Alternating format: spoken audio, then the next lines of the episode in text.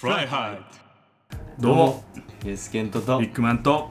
D です。フライハイト。124スタートしていきます。お願いします。お願いします。ちょっと悲しい話をしてた後なんでなかなかテンションが上がらないんですけど。確かにね。ね、まあ、3人の共通点。犬の話をちょっと今してたんですけど。いいですよね犬ね。はい。まあ、ちょっと今回のエピソードでは僕たちのね未来はいはいはい。将来についてはい。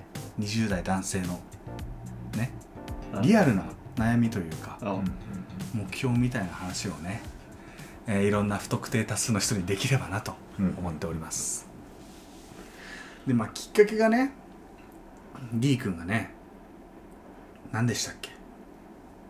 まあひょんなことから突然あのーまあ、内示をね言い渡されまして会社からでじゃあどの店かなとかって思ってたらうん。あそもそも移動すると思ってなかったんですよ今回。まだあと半年ぐらいいるかなと思ってたんですけど、そしたらなんか人事から電話来て何かなと思ったらあの海外ですって。あれ？あえれリアルな話どういう感じでそういう話が来たの？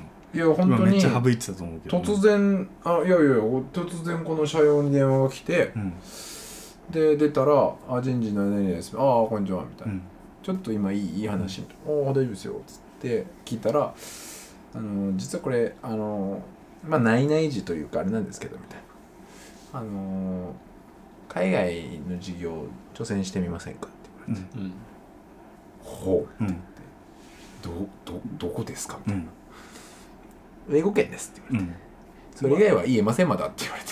あそうなんだ。でも英語圏って言われたらさ大体限らまあ、れてくるもんね。結構ギュッて絞れるじゃん、でもちょっと俺そこに安心した。いや安心がうん。6割、うん。4割の不安材料があったんですよ。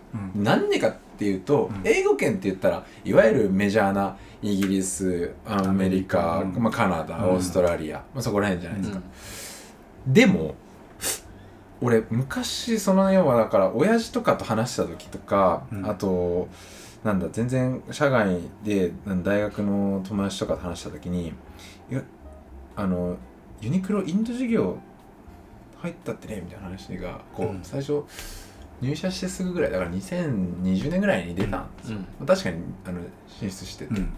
でそのさ親父に「お前そっちとか行かされんじゃねえ」みたいなうん。うん若いやつしかあんなの送れないだろみたいな話して。独身でね。独身でそうそうそう単身で。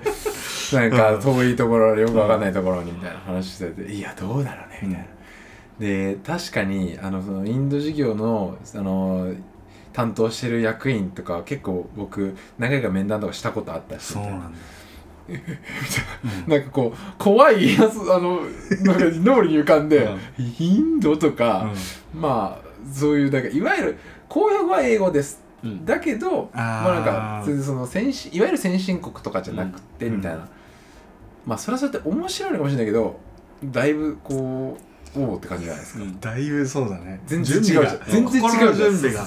だからほうってなったんだけど、まあ、確かにそのキャリアプランとしてあのまあ会社に入った時にそもそも海外事業をやりたいからっていう理由で入ったっていうのが、まあ、大きな軸の一つだったし、でそれをずっと言い続けてたし、うん。そしたらなんか、まあ、そういう声がかかった時になんかふとその瞬間別になんかあのあじゃあ折り返していいですかとか時間くださいとかじゃなくて「あ行きます」って言ったんですよ。行きますってそこでね。そこで言いました、うん。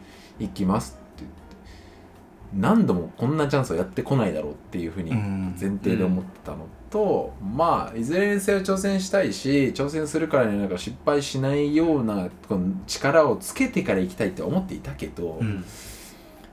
なんかそんなことよりもっと早くチャレンジしてもっと早く吸収していわゆるいつどう自分がなるか分かんない。から、うん。どうやったら行ってみたいなっていう単単純なそのあともう今後家族とかできちゃうともっとこう動きづらくなるからまあ今かなっていうふうに思って2つ返事してで終わりっていう。だからそそそれが内示だったんですよね。でまあうんそこから2週間後ぐらいに、まあ、やっと国が言えます、うん。オーストラリアです、うん。みたいな。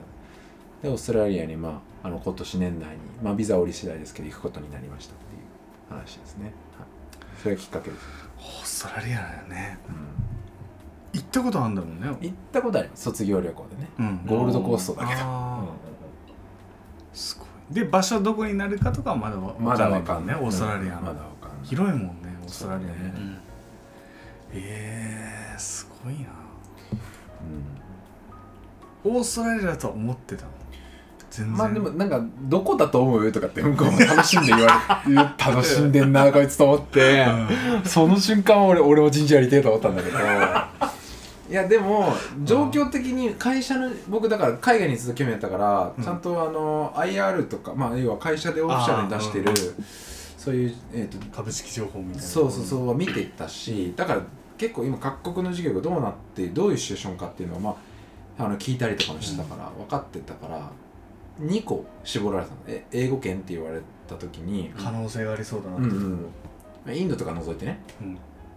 1個は、まあ、アメリカだなって。思って、でそれはまあ黒字化したタイミングだったからまあ出店より増やすのかなって思ったっていうのが1個、だけど人件費もそうだし結構難易度的にはもう全然高い市場だから。そうだよねアメリカだもんね、だから結構なこう本当に成果を出せる人じゃないといけないなって思ってたっていうところでまあまだ早いかもしれないなって思ってた、でもオーストラリアに関してはそもそも出店は広げていくし黒字化もしてるんだけどお店の状態とかも良くはないと言われててまあいわゆる会社の中での基準ってある程度設けてって監査みたいなのを入れく事業ごとに入れたりするんだけど、まあ、良くない状態にあるっていうことを聞いてたから。何か手こ入れが必要な、うんうんうん。かなって思ってたらまあ案の定そこだったっていうそういう背景かいいねでも俺オーストラリアって聞いて一個思ったのがさ、なオーストラリアって確か日本と季節逆じゃん、真逆、うん。今冬じゃん。ううん。んどういう感じになるのそれって？例えば俺が言いたかったのは、うん。今次日本はうん。秋冬の商品が出てくるじゃん、そうですね。その出す商品が先にオーストラリアに出てきたりするパターンってあるあります。っていうかそうしている。のあそうなんだ。基本的に。でその方が良くて、うん今北半球でもうほとんどが北半球で南半球でお店出してるのって唯一事業としてオーストラリアだそうなんけだ。でも南米とかアフリカとか出してないから。ニュージーランドとかもないんだ。ないですね。なんでまあいわゆるそのでしかもし店舗数、まあ、市場規模で言ってもまだこう数百億とかの,、あの市場っていうか事業だから、うん。だったらもうそこで先んじてあの商品を売ってその実績ベースでまあ何で勝負するとかっていうのは、まあ、北半球南半球でちょっとテストして北半球でポンあとできるそうっていうそうだよねそうだよね。そのサイクルの方がいいからかに。そういうふうにはしたい。それじゃあ春夏も先ってこと？基本そう。基本そう。なるほど。間に合えばっていう感じだけどね、うん。まあ、ただ言ってもそのなんで事業の状態が良くないかってあのロックダウンがオーストラリアってそっか。あの他の国の中で一番長くしてた。国2年ぐらいだって人入れてなかったもんね。そう。2年間してなかったらで蓋開けたらすごい状態になってたっていうのがあるから。それでいうと新しい商品入れるとかの前にもともとあった商品をちゃんとしっかりなくさないとなるほどうん元気化しないといけないっていうハードルはある。確かに。この前あれだよね。なんかオーストラリアに入国した人が、うんその自分の出た空港かどっかでビッグマックを買ってて、うん。それそのままオーストラリアに持ち込んじゃったの。うん。罰金20万か25万円ぐらい取られてえ？たあれがめっちゃ厳しいんでしょあのああ食のあれ、ね、そうそうそうそう。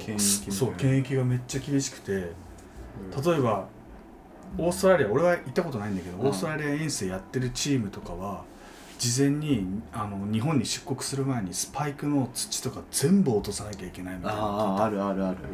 その砂一つも持ち込めないとかってなんか言ってたから。そうだから気をつけてね。オーストラリア行くありがとうございます。ビッグマックは特に。なるほどビッグマックそう。てかそれよりも俺疑問だったのビッグマックをこうも持ち込める そのそのビッグマックもどうなってんのって思ったんですけど何時間も経ったビッグマックってことですよね確かにすごいな食べ忘れてたのか、うん。そっちの方が俺本気でオーストラリア行ってから食べようと思ってたのか、ね、じゃあ冷めたのがめっちゃ好きですなるほどね。オーストラリアでビッグマック売ってないと思ったのかな。なあなるほどね。もしかしたら。だからこれにが俺の中で一番好きだから持っていきたいってなったのかもしれないし。そんなファニーなアメリカ人だったらちょっと面白いんだけど。いやでもいいな。うんそうなんだ。えでも行きたいのオーストラリアね。そうだね。うんなんかうちにまあももしくはまあわかんない。またすぐ日本に帰ってくるとかになる可能性は別になきにしもあらずだけど行ってうん。違う国にまた行く可能性もあるから。あそうなんだ。だそうそうそう。だからまあなんかまあ時間も難しいと思うけど、うん。うん、ねこれでも時差はないいしね。そうそうそうそう。オーストラリアってね。そんなね。1時間住んでるだけだしね、うん。でも頑張ったら8時間ぐらいで来れるんですよ。片道。だからまあ変な話3日休みあったらあの1泊確かに。2日ぐらいできちゃう確からしかも時そうだね。時差ないからそうそうそう。分かりやすいよね。そうそう分かりやすい。楽。確かに。慣れる。 jet lag ないから。うん。服装だけね気をつければ。そうそうそう。あいいね。マジ今の時期行きたいそしたら。行きたい。夏期間行きたいね。だからフライハイト in オーストラリアっていう。やりたいなやりたいわ。それ、うんどんな家に住むかとかは全然わかんないな。分かんないけど、うん。いいな。なんか最近俺の周りも海外挑戦する人お多いんだよね。会社の人も一人ミラノの大学院にうん。30今後半ぐらいの年齢なんだけど、へー素敵だね。そう学び直しみたいな形でそういうのもいいよ行っねてたり、へやっぱずっと同じ会社にいる人とかって今もう少ないじゃん考え方的に、うんそうだね。からすごい長期的なプランで考えた時えに、うん。一旦ここで今の仕事を辞めてもっと幅広げるために、まあ、ギャップイヤーとかじゃないけど、うん。2年ぐらいうん。なんかそう挑戦する機会を設けてみたいなのもねできるし。ね確かに例えばうちもうん。1, 1年2年かな。なんかカムバック制度っていうのがあってうん大学別に行っていいですよね、で行ってそこで2年以内だったらカムバックしてもそのその時のグレードもしくはあポジションは与えれるっていうのは一応ある。だから会社としても、うん。まあ、人材の幅広げるとか、うん。その人のポテンシャルを引き出す学び直すみたいなのは結構やっぱ今流れとしては強まってきてるっぽいし。あじゃあある意味戻れる場所は一応戻そうそう。あの置いときますよむしろ会社としてはそっちのあれがたかったりするそうだよ多分。うん確かにね。うんうん。流出はしてほしくないじゃん。なんか、うんコストかけて育った人とかうん。人材。が、だけど全然違った能力をむしろ何年かかけてあの養ってまたこっち来て開花してくれるならなおさらいいしイノベーション起きやすくなったりとか、体質的にあそれも結構それ推奨されてるっぽくて。欧米とかはそういう会社多いんじゃないかなむしろ。日本はまだ少ないのかもしれないけど。いやそうだよね、うんうん確かに。確かに。そうかもしんないね。でも昔日本の企業とかあでもよく最近やってるのはあの省庁とかに勤めてる人が民間企業で働いてみたいなレンタルみたいなのあるよね、そういうのも多いしね。うちの役員でそういう人いるわ一人。いや本当、うん IT 系で。すごいよね。いいよねまあ確かにな。キャリアをこう自分で作っていくっていうのってうん。ね今でもしやすいよね、うん。いや自分がやるかやらないかによってさ、うん。そうだね。何でもできちゃうっていう本当だからそのテーマで言うとにうん。そのだからそのさっき言った20代後半に差し掛かってきてのその20代もしくは10代後半に描いてた自分のその20代後半像との比較ギャップとあとこっから30になるけどどうしようみたいないそこがだからそのそうあの俺ら世代の今の一番そのね思うところではあるよね。俺本当覚えてるもん。それこそ3人でサンフランシスコ行ったじゃん車で。行ったね。ドライブ俺がしてる時に助手席でうん。D 君となんか多分イエスケンと寝てたの爆睡してて。言ってたね。で2人でなんかすっごいもうずっと同じ道走ってるぐらいのタイミングの時になんかボソッとこう将来の話をすごいしてたシーンがめちゃくちゃ印象的に残ってて、そうだね。そうあの時とからもまあ言ってたじゃん。もう就職先も決まってたタイミングだったから。あそっか。あれそうなんだよあれそうだっけ？そう決まってた。もそうだね。う、うん、三年生の時の夏だからそうそうそうそうそう。決決まってたの。もう。あ4年の夏とかじゃなかっいや4年はロンドン行ってるはず。たああでもあ決まっあれいつ行ったんだかでもでも終わってた。終わってたはず。3年じゃないいっけ、うん。3年の夏だよね。うん多分そんぐらいだと思う。あれってもう3年そんぐらいで決まってた？あれ？決まってないわ。決まってないけどあれななんでだっけな？なんかでもインターンとかはちょっとしだしてたのかもしれないね。あでもちょうど始まったタイミングだったぐらいかなもしかして。多分そう多分そう。だから将来の話とかしたのかな。そうだそうだ。そうだ、うんそう。そうだね。だ俺はずっとメディア系の会社とか行きたいって高校時代から言ってたんだけど、なんかそれそのまま就職活動でもやってるよなとかって話をしてた気がしてたんだよね、確かそう。でもね確かに。結構自分でチャレンジしてみたいっていう気持ちも最近結構強くなってきた、うん。何ができるか分かんないけど漠然とにそうだね。何か自分で一人でやるんだろうなっていう感じなうっすらとそういうのが見え,、うんうん。見える感じがする最近、うん。うん結局。確か戦そう戦場に立ちたいんだよなって。にねそういう。やれるならやりたいなって感じ、うん一回しかない人生でうん。なんか結局今まだ一人だし、うん。若さがあるっていうところで早い段階でやらないと、うん。後々やるってなってもいろんなものが背負ってくるな。うんじゃあ一人で何かやるじゃあ会議をしますとかってなってもいろんなリスクが多分見えてきちゃうんだろうな。取り返しつかなくなったらもうこっからあと数年しかないとかってなったら難しいしとかって考えると早めにやりたいなみたいなとこあるけど。うん。でも俺俺はさ20代前半そう考えてたの。うん。やるならもう最初最初。もう早い段階早い段階。もうスタートダッシュが感じるみたいな。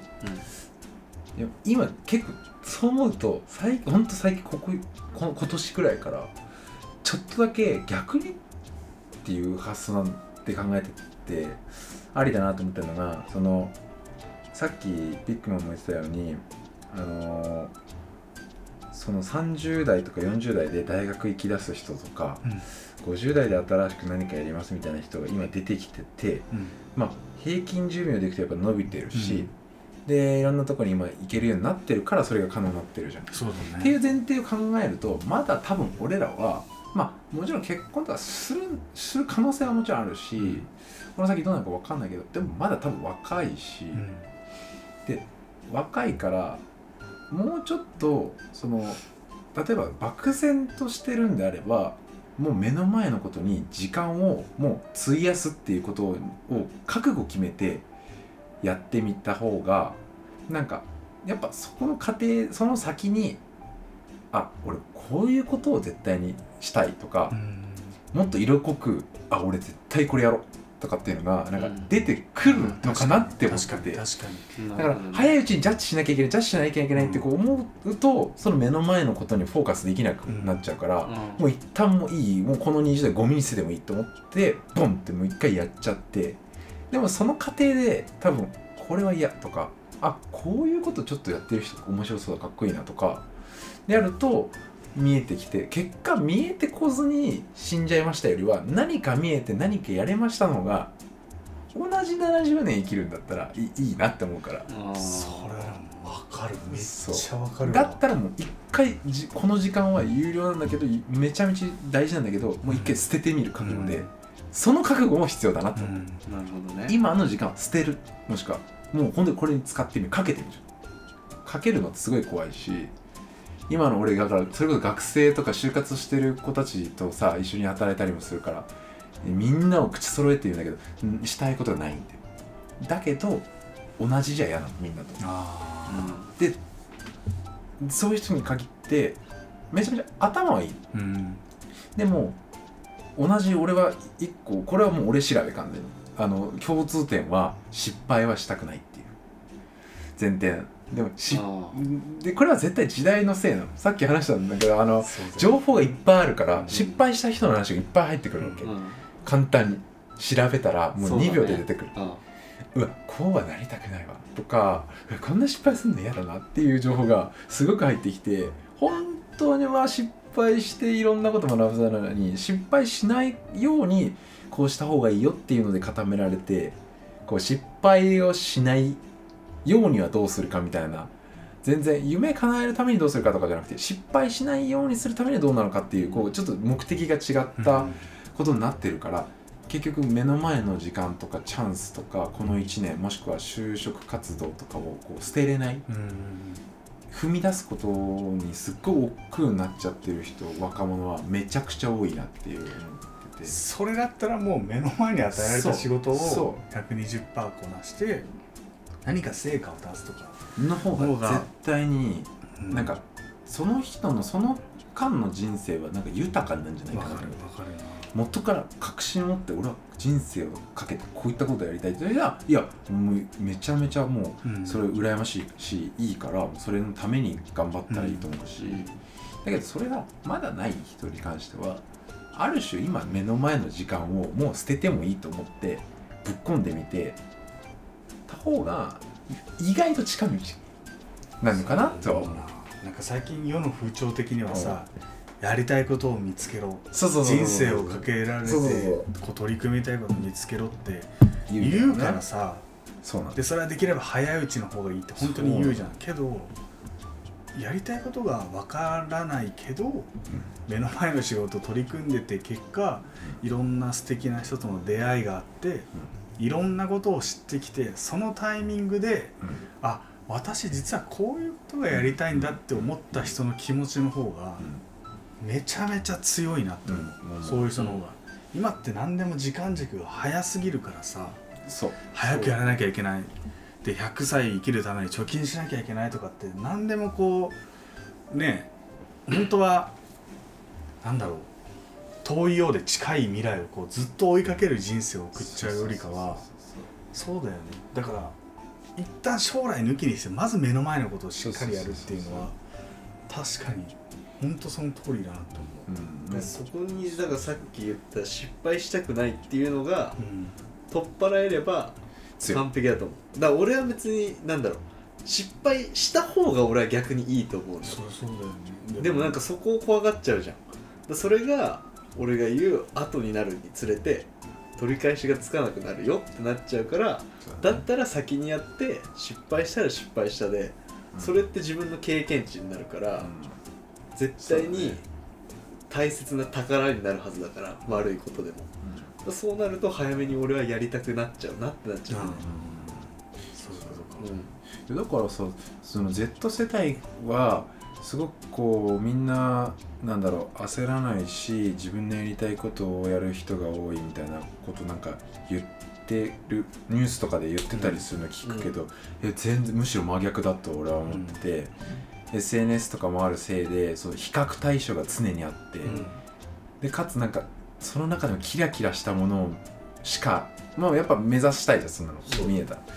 だからそこじゃない自分をこう勝手に自分でなんだろうモチベーション下げて俺なんなん何もできないなとか。そうだよな。そうそうそうそう。して変なセミナーとか通い出しちゃったりするんだだったらもう本当に昔みたいに何何昔の人みたいに何にも情報がなくて自分にうぬぼれてぶちのめされての方が でもなんかた楽しそうだいやな本当に。なんか何もできずにあの本当に考えて今日「トップガン」見てきたんですけど、あの面白かった？おもうすっごい面白かったんですけど「トップガン」ね今やってる映画あれであのトム・クルーズがうん。考えるね、やれと行動しろと言ってたんですけどそっちのやっぱかっこいいですよね。いやあれ大事だと思うよ。でも行動に移すか移さないか。あの映画結構今の縮図がこう現れてるなと思ったのは、うん。やっぱ Z 世代俺たち世代の人たちってさうん。アイディアとかはあんだけどそれを結局結果につなげる作業のとこってすごい弱いと思うんだよね、うん。あ弱いね。けどああやって今405060代の人ってやっぱパワーがあるし、ううん。んそこをなんとか持ってける政治力とかもあったりとかするから、うんそこがなんかうまく結びついたらすげえいいものができるのになっていうのはなんかすごい思うんだよね。ね。結局押し切るパワーみたいなところが、確かに。うん、口ではいくらでも言える。いろんな情報があるしさアイディアも浮かぶしとか言うけど結局そうなんだよね。そこっていうのを思ってた俺。何になるんだろうね。うん。度胸なのか？それともな何なんだろうそのパワーっていうそこがなかなか多分ねなんか因俺も数分解すごいあしたけどのなん結構この2年間そういう経験をすごいしてきてて、うんうん自分がなんか企画作ってアイデアつくんだけど自分じゃ提案してもうまくいかないものをうん。ベテランの人たちがなんかこううまくこうやってくれるとなんかうまく進む時みたいなのがあるんだよね。あそれやっぱり培ってきた人間力とかさうん。わかんない。ー経験もある。経験もあると思う、うん。どうしたら人を落とせるとかっていうの分かると思うし。かここをもうちょっとこうした方が急所が分かるとかね、動きやすいとかそこはなかなかね。とかって思うんだよね。すごい。そう思いますねいやでもな将来のこと。っていうなんかこう人生論がさ今あってうん。もうもう対局みたいなところにリアリティの話 いやそうだよね。さ20代後半のリリアルリアリティ。あのお金事情とかさ、なんか結婚とかもね。そうそうそうそうなんかこいやそうういやとはいえ将来のためにリスクヘッジでこんなことしてますとかさ、なんかあ絶対あるじゃんそれは。そういうのもさな何ですかでもなすごいお腹減ってる規模だから。もう食べた後でちょっとお腹いっぱいのビッグマンからちょっと。えでも何もリスクヘッジしてない。お金は経験にばっかり使っちゃってるから。まあそれもいいね、人と会ってご飯食べるとかも一つとってもそうだし時間あって空いてる時間でなんか見に行くとかね。うんうん体験しに行くとかあこういうイベントやってんだとかって知ったら変態みたいにそういう情報を調べたりとかしてたからいつも、うん大体この時期こういうのやんだろうなとかってななんとなく分かってくるの感覚的に、うんあで今こういうものが今トレンドとしてあるんだとかっていうのを自分の目で見に行きたいタイプだから、もう20代割り切ってる正直。そういうところを行ってあの時間となんだろう。自分で使えるじゃんお金今、うん。そうだね。そうっていう余裕があるうちはもうとことんそこ突き詰めようってもう割り切った。うん。もちろんちょくちょくは今貯金もしてってはいるけど、うんそこよりもなんかケチケチするよりも何か誰かと会いに行く何かをしに行くっていう do のところにうん。お金を使いたいなって思ってる。で結局それが将来的に大きな財産になるのかなとか思ったりもしてるから、ねなんか行動できなくなるのが怖いから行動できるうちに何でもしようっていう、そうそうそう。それっていうのは思うんだよねなんか長い目で見ると結局それがいいのかなってもう思ったりしてる、それは言い訳なんだけどね自分のお金使うための。いやでもなんかでもそれはいいんじゃないいいと思ういいと思う。なんか絶対帰ってくると思うんだよね、うん。何かしらの形で。それがどういう形になるかわかんないけど。分かんないのでも絶対何かしら自分の中でいいものにうん。なることは確実だろうなと思うから、だから最近休みの日家に一日中いるってことがほとんどなくなった。ない俺ねもない晴れてる日は チャリ使ってでもどっか行ったりとかなんかしちゃう。俺も絶対ない、うんなんかね抑えられない最近。なるほどね、うん、なんかわかんないんだけど。いやまあすいいいいなと思ったのはさあのここと要は新しいことだったりをしてるってことですよね。そうそうそうそう自分が今まで体験したことないこととか、うんいやその使い方いいな。なんか俺結構あ。例えば迷ったら、うん。ある程度のこう引き出しがうん。123ぐらいあって、うん。でもやっぱ家にいるってことはあんまなくて、うん。出てとりあえず出るんだけど、うん。まあいつものあのカフェに行ってちょっと本読むなのか作業するなのかまあちょっとなんか俺時間あったら結構そのなんていうの結構書いたりしてその仕事なのか自分プライベートなのかでもいいんだけどそのなんていうのどうししたいかとかさなんか。いやで日記書いてたもんねそういえば。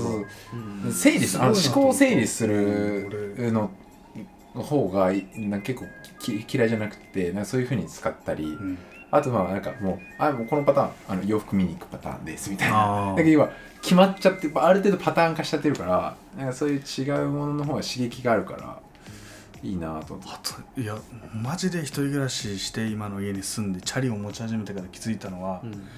東京はめちゃめちゃ楽しいっていうことに気づいた。うそうなんだ。面白い。全然楽しみでない。本当に面白い。面白い国なんだ。面白い面白い東京って俺出たくない東京とかどうしよう、ね。本当に。それはいいいろんな刺激がある。あんな狭いシンガポールと同じぐらいだっけ、うん。23区って。魅力的だなって。一瞬自分を外国人だと思って日本に旅行に来たっていう視点で立つの。その目線で見ると全然見えなかったもの見えてきたりとあかなるほどめちゃめちゃ面白いだからケントもイエスケントはバイクも持ってんだからさ。そうだよね。めっちゃいけるじゃん行動範囲は広いね。いやそうなんだけど俺も全く逆になっちゃうの。うんうんなんかもう家にいちゃう休みの日とか、うでも別に何にもするわけでもないの、んうんうん。で言ったら時間を無駄にはしてるんだけど、うん。その中でなんだろう。じゃあ自分が今後どうしたいのかとかを一人で何もしないで考えたりとか。でもほぼ現実逃避をしてる感じ。うん。ななんだよなんでだから多分自分が今やりたいことが将来的に本当に自分がやりたいことじゃないのかもしれないし、じゃあそれで考えた時に将来的に俺が何やりたいのって言われたらじゃあ分かんねえなとか、うんじゃあどうしようかなっていうので考えちゃってるだけ。だから俺は多分トム・クルーズに言われると考えるな。絶対言われる人の人間ではあるなって思う。で時間をちょっと無駄にしちゃってるかな。でもなんか今を生きてるなっていうところはある。俺の中で。は、うん。そうそう将来ではなく今現実をというかその日というかタイムリーに生きてんだろうな。全然悪いことでも何でもないと思うんだよね、うん。正直。でもいい悪いはないもん時間使っていい悪いはないまあそうだそうだねなんかでも思う時もあるよなんかその死っていうのもいつ訪れるか分かんねえなとかって考えるとじゃあ今のうちに何かしなきゃいけないのかなとかなんか後々後悔するのも嫌だな、うんでも自分が何したいのか分かんないなとかそこのなんか一歩が踏み出せなかったりとかはあったりするね行動っていう部分でおかお金の使い方いや今時間軸だったじゃん。うん。お金軸だとさお金だと使要は何に使ってると思うの今はもう自分にしか使ってない。うんそりゃそうだね。その自分のどういうこと？でもなんだろう。将来のこととかも考えて、うん。ちょっと投資見たりとか、はいはいはいまあちょっとかじってみたりとかして、結局日本人ってまあ投資やってる人も少ないし、うん。アメリカ人とかに比べるとその将来的なお金の管理っていうところも考えると早めに見といた方がいいのかなとかただでも見るだけじゃなくてそういうところは手出してみないと分かんないもんね。そう分かんないからお金の勉強ってしてこなかったもんね。してこなかった。だからやっと学校教育で始まるからそこがどうなるのかっていうところでもあるしで俺らはもうそこ学べないわけだから自分たちのだからもう自分でやろうと思って早めにちょっと手出してるって感じ。いやそうだよね。いずれ寄付したいもんな。寄付できるやつにはなりたいよね。でも意外と俺はお金に興味がないんだなってつくづく思う。本当に。俺も思うそれはお金あ興味がないっていうのは、うん。それ俺もケントみたいにそのまあ長生きする気ないんだけど、うん。まあ、生きる可能性はあるし、うん。そこに自分の家族がいるんだったらそこの人たちはもう完全に幸せな暮らし提供したいからさそのなんかこう、うん。貯蓄とかさ投資みたいなのするんだけど、うん。ただ一方でお金の縛りって全然自分の中でなくてだからもっと稼ぎたいとか、ああんまなんかこう渇望はないそこに関して。まあ今の自分で満足してるからかわかんないけど、うなんかそこにモチベーションはなくてあー。そうだよ。あんまない仕事での成果が楽しい部分もあるからってそうそうそうそうなるほどね俺それ大学と変わっちゃって逆になっちゃったの。あそうなんだ。昔はそういう仕事というか、うん成果に対して、だからお金じゃ買えないものがあそっかね。俺のそうですのメリッ某ト。某某コーヒーメーカーでね。あの時はもう そのなんかもうエクスペリエンスを与えるっていうところが俺はすごいうん好きだって思ってたのに、まあ、今の仕事も絶対その experience を与えるっていうところなんだけど、うん。なんか違うな俺金に目いっちゃってるな今っていう、うん。その逆。うん昔はお金に対してそこまで別に少なくてもいい。それ以上の何かが俺の手に中に入れば経験として。それは俺のまあお金では買えないすごい大切なものになるからと思ってたのが今はなんかそこじゃなくていやなんで俺こんなにやってんのにこんだけしかないんだろうみたいな。だからお金でその自今の仕事のこというをかそう。なるほどな。値をつけちゃってる自分がいてうん変わったな俺。って思っちゃうところ。あれじゃない？変わ変わったっていうか変わってなくんだけどさ、うん。あのケントあえっ、と えっ、とイエスケント自体があのそもそも今その金銭的には納得はしてないんだろうな多分だってまあそなあとまあちょっと業業種も違うからうんうんうんうんうん他と比べるとその平均的なまあもらう額というかうんうんうんうんもちょっと低くなってしまっているからそういう目目線にいっちゃってるんだと思う、ろうねっていうところはあると思う。なるほどだから俺も同じようなサービスというかうん。まあのはやってるけどもうん。他に比べるとやっぱこんぐらいか。うんっていう、まあそこに対してのやっぱそのさ一般企業の大手というかさ、うん。やっぱり作りがでかいところに対して、うん。俺の業界はそこまででかくうん。ならないというかところもあるから、うん。まあ潰れない心配みたいなのはあるとは思うけど、うん。自分じゃコントロールできない部うん分が多いってそうことそうそう。なるほどね。だそれに対して分かっているのに求めちゃってる自分がいるというかが出てきちゃってるなっうん。ていうのが。えでもそれも別に先生ある悪いことでもまあ悪くくはだからあとはだから俺がもうちょいその技術とかねいろんなのをそれからもしか環境を変えるのも一つかもしれないしね、うん、そうだね。この世代で絶対そのみんなもうもうもう俺はね99%でも100%そのあ他の道ないのかなってこの20後半は絶対思うはずなんですよ。いやぜ思うでしょ。思う思うじゃん。うん。絶対。そそれが、まあ、まさに悩みだなと思ってるしさ、なんかそれ20代後半っぽく ね。ぽいよね。前半じゃ分かんない、わかんない。やってなさすぎて。でも今年っていくつにななった？の27 27だよ。俺ら7だ27の年そうだからある程度ちょっとこうまだ何もやってない状況で悩むのと、うん。ちょっとやりだして悩むのとやっぱ違うし。違うねちょっとやってるからこそなんかこうあこの延長線上きっとここら辺かなみたいなのが分かってるうんうんうん。自分もちょっといて、そこといや他もなのかいやいやいやこのまま頑張った先になんかあんのかとか、いやいや全く違うプラン B なのかとかなんかそういう悩みじゃん今。すごい34年目の時は主観的にこう自分だけ見てたけど確かに。ちょっと今年ぐらいに入ってそうと一歩引いた客観視して自分を見ちゃうようになってきた。いろんなのが俺は関わってきてる。うん。プライベートなところ、うん。やっぱいろんな世界がこう見えてくるじゃん。あ年を重ねるとねそうなった時自分のポジショニングだったりとかうん。他の世界とかも含めて今頭の中でメタバースが出来上がってる それを自分でどう駒を動かしていくのかっていうのとかね。うん。でもなそうだよね。お金を稼ぐためが仕事でもないし。うん。でもなくてもなうんななきゃいけないものではあるしうんっていう、そそのどこに自分のさそ,、の置き置き場を決めるかよね、うん。どこの点に、そう思うと結構仕事って中心だよね。うん金もあってね。自分のやりたいことの狭間に常にいるじゃん仕事って。軸で言うと。仕事軸を中心に持っていけてる人は俺幸せだと思うんです。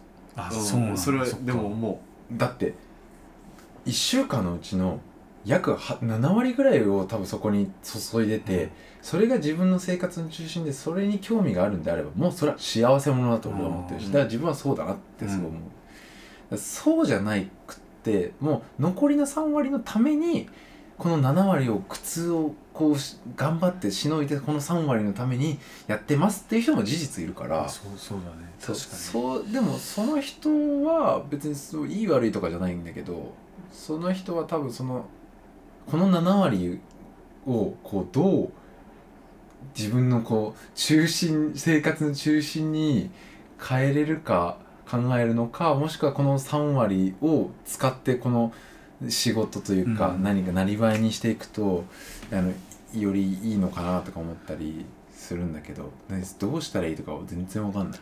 うん。俺そっちのタイプ。あるよね。なんか五分五分でなんか考える、このままこうするのか。ね。これマッチングだよね。うん。確かに。だそこで今なんだろう。試行錯誤というか、してる。そうだね。で逆にそれをプラスに捉えるとうん。楽しんでる部分でもあるんだろうな、そうそうだね。今後に対しての自分を確かに。どうキャリアを作るかっていう。そうだよね。そう考えられてること自体がなんか自分をこう良くしていこうっていうそうだね。ことだもんね。